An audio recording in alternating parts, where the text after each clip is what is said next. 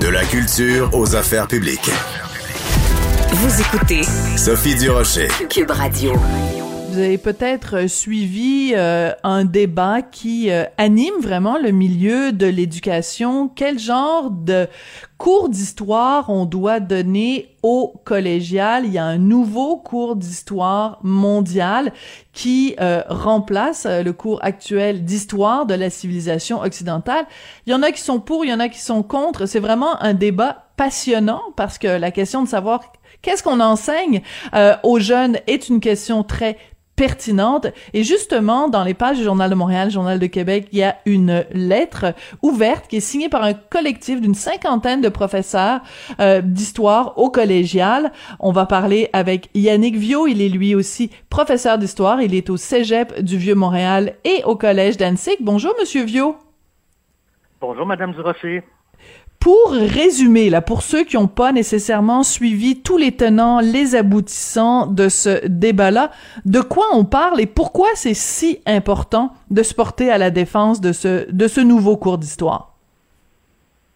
Eh bien voilà, il y a une réforme du programme sciences humaines au collégial qui est en cours depuis quelques années. Et dans le cadre de cette révision, il est prévu de remplacer ce qu'on appelle la compétence en histoire euh, par euh, euh, une nouvelle compétence qui va donner lieu à un nouveau cours. Donc, on passerait du cours actuel, qui est un cours d'histoire de la civilisation occidentale, à un cours d'histoire mondiale depuis le 15e siècle.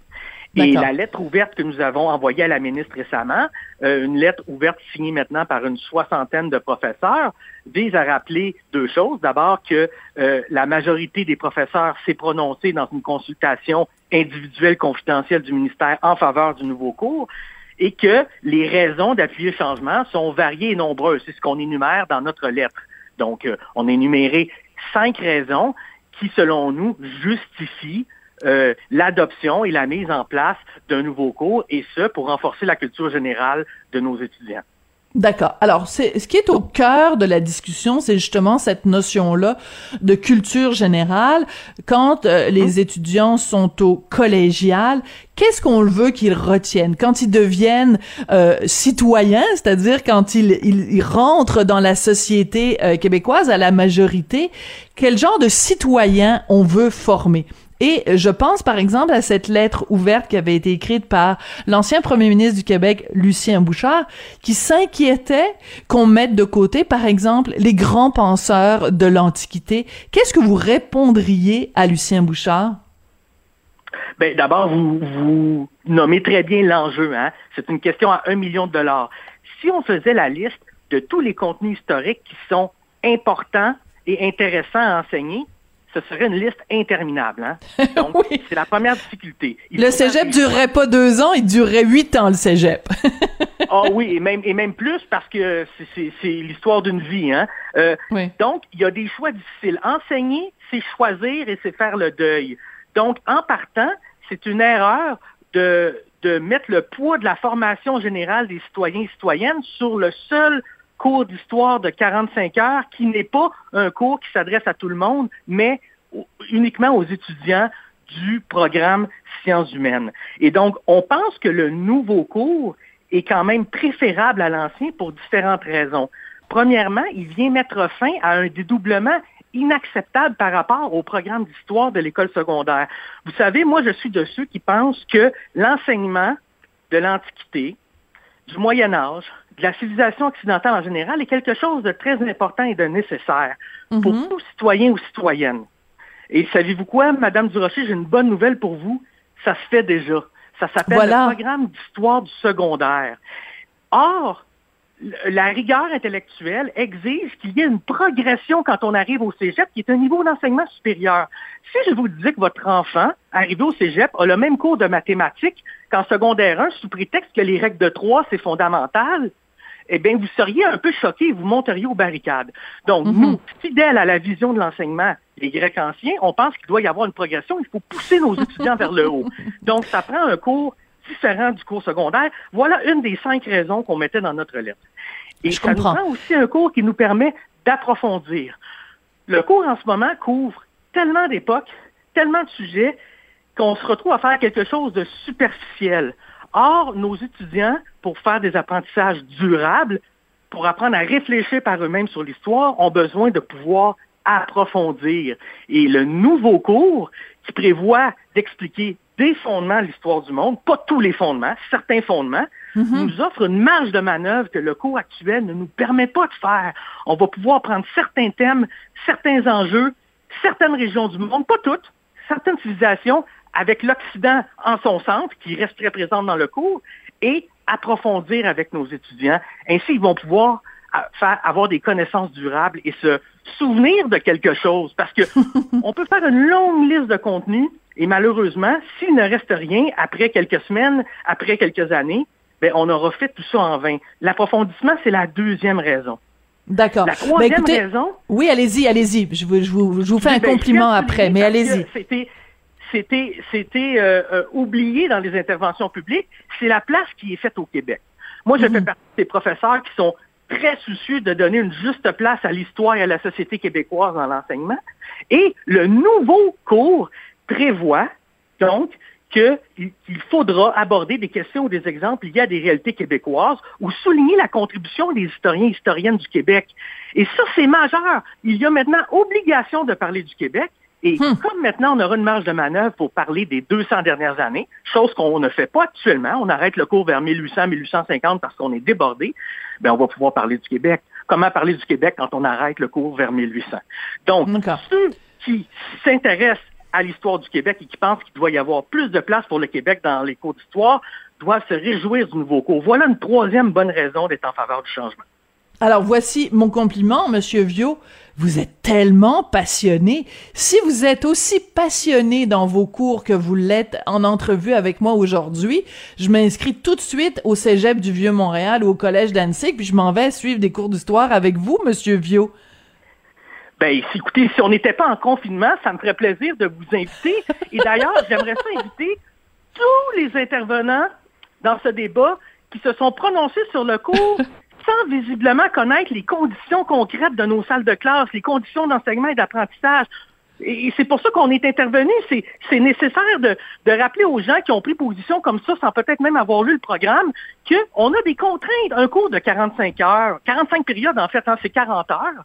Quand on enlève tout l'encadrement pédagogique, les examens, les activités, il nous reste quoi de, de, période d'enseignement magistral? 15-20 heures? Mm-hmm. Et là, il faudrait transmettre l'héritage des valeurs gréco-romaines à l'ensemble de nos étudiants, alors que dans les faits, on n'a que quelques heures en début de session à consacrer à ça. C'est des ambitions démesurées.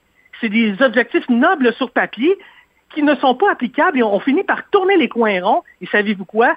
L'histoire de l'Antiquité du Moyen Âge que l'on fait dans le cours est tellement superficielle que c'est c'est une honte pour les valeurs de l'Antiquité. Platon et Aristote doivent se retourner dans leur tombe quand ils voient comment on aborde leur période historique et leur pensée de mhm. façon aussi superficielle. C'est contraire à l'héritage intellectuel même que les Grecs nous ont, transmis. La capacité d'analyse. Ben, la maïotique de Socrate et compagnie, là. Ouais, on comprend bien. On comprend voilà. bien. On, ne peut pas euh, faire ça. Une, question très naïve, parce que moi, je veux pas me prononcer ni d'un côté ni de l'autre. Euh, mais une question très naïve, euh, Monsieur Viau, euh, parce que moi, mon cégep, ça remonte à il y a quelques années quand même. Là. Oui. Aujourd'hui, là, dans les cours au cégep, Qu'est-ce qu'on apprend à nos jeunes sur l'Holocauste? Parce qu'on là, on passe de l'Antiquité à l'Holocauste, je le sais, là, mais parce que moi, mhm. j'ai trop souvent, en entrevue, entendu des gens qui sortaient du cégep, qui avaient aucune idée de ce qui s'était passé pendant la Deuxième Guerre mondiale. On leur parle de génocide, on leur parle de la Shoah, on a l'impression que c'est comme... Alors, dans l'état actuel des choses, qu'est-ce qu'on apprend aux jeunes Québécois sur l'Holocauste?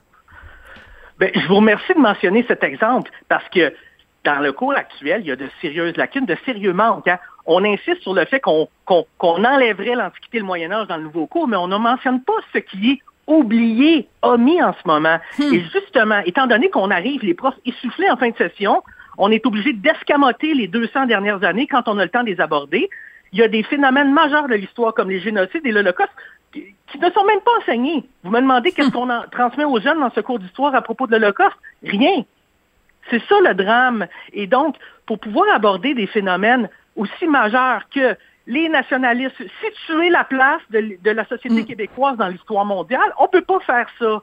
Euh, parler des grands génocides, des mouvements migratoires, euh, du, populisme actuel, aider les étudiants à comprendre, on ne peut pas faire des liens avec le présent parce que mm. on manque de temps, on a trop de thèmes à couvrir, on a trop de périodes à couvrir.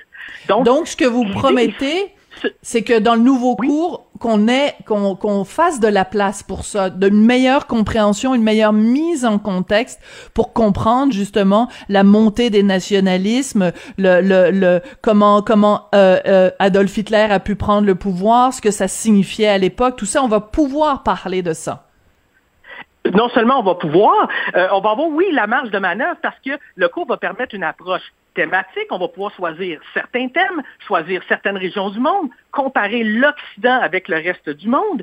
Et donc, c'est un cours qui non seulement n'exclut pas l'Occident, mais lui fait une large place. Et on va enfin pouvoir faire ce que l'on souhaite depuis longtemps, c'est-à-dire rendre hommage aux penseurs de l'Antiquité en transmettant une méthode. Parce que hmm. vous savez, il y a plusieurs façons d'enseigner Mm. l'histoire de l'Antiquité et d'enseigner les héritages gréco-romains. Il y a des bonnes et des mauvaises façons. Parmi les façons qui fonctionnent bien sur Rapidement. mais pas dans la pratique, il y a, la pensée magique, disons. C'est l'idée que si on fait lire de grandes œuvres pendant longtemps des étudiants, ils vont comme par magie, par eux-mêmes, tirer des leçons philosophiques, spirituelles et appliquer ça dans leur vie de tous les jours. Euh, hmm, par eux-mêmes. Ouais. Dans les faits, ça marche pas, sauf pour quelques étudiants particulièrement doués. La deuxième façon, c'est de faire Tout le monde n'est pas Mathieu Bock côté. Tout le monde n'est pas Mathieu Bock côté. Monsieur Viau, ben. malheureusement, c'est tout le temps qu'on a. Je suis vraiment obligée de vous interrompre et j'en suis absolument désolée. Mais j'en, j'en, J'invite tout le monde à aller lire la lettre ouverte que vous signez avec un collectif que vous êtes maintenant rendu donc à 60 professeurs d'histoire au collégial. Je rappelle, je rappelle que vous êtes professeur d'histoire au Cégep du Vieux et au Collège d'Annecy. Merci beaucoup, Monsieur Viau. Merci à vous, Madame Durocher. Merci. Bonne euh, bonne fin de semaine. Alors c'est comme ça que se termine l'émission. Merci à Joanie Henry qui a été fidèle au poste, à la réalisation, à la mise en onde. Merci à William Boivin à la recherche. Je vous souhaite une excellente fin de semaine. Puis euh, dimanche, euh, jour du Seigneur, une petite pensée pour mon Seigneur Lépine qui se fait vacciner et son message très important. Faites-vous vacciner, peu importe le vaccin. Je pense que c'est important de le mentionner. Merci et à lundi.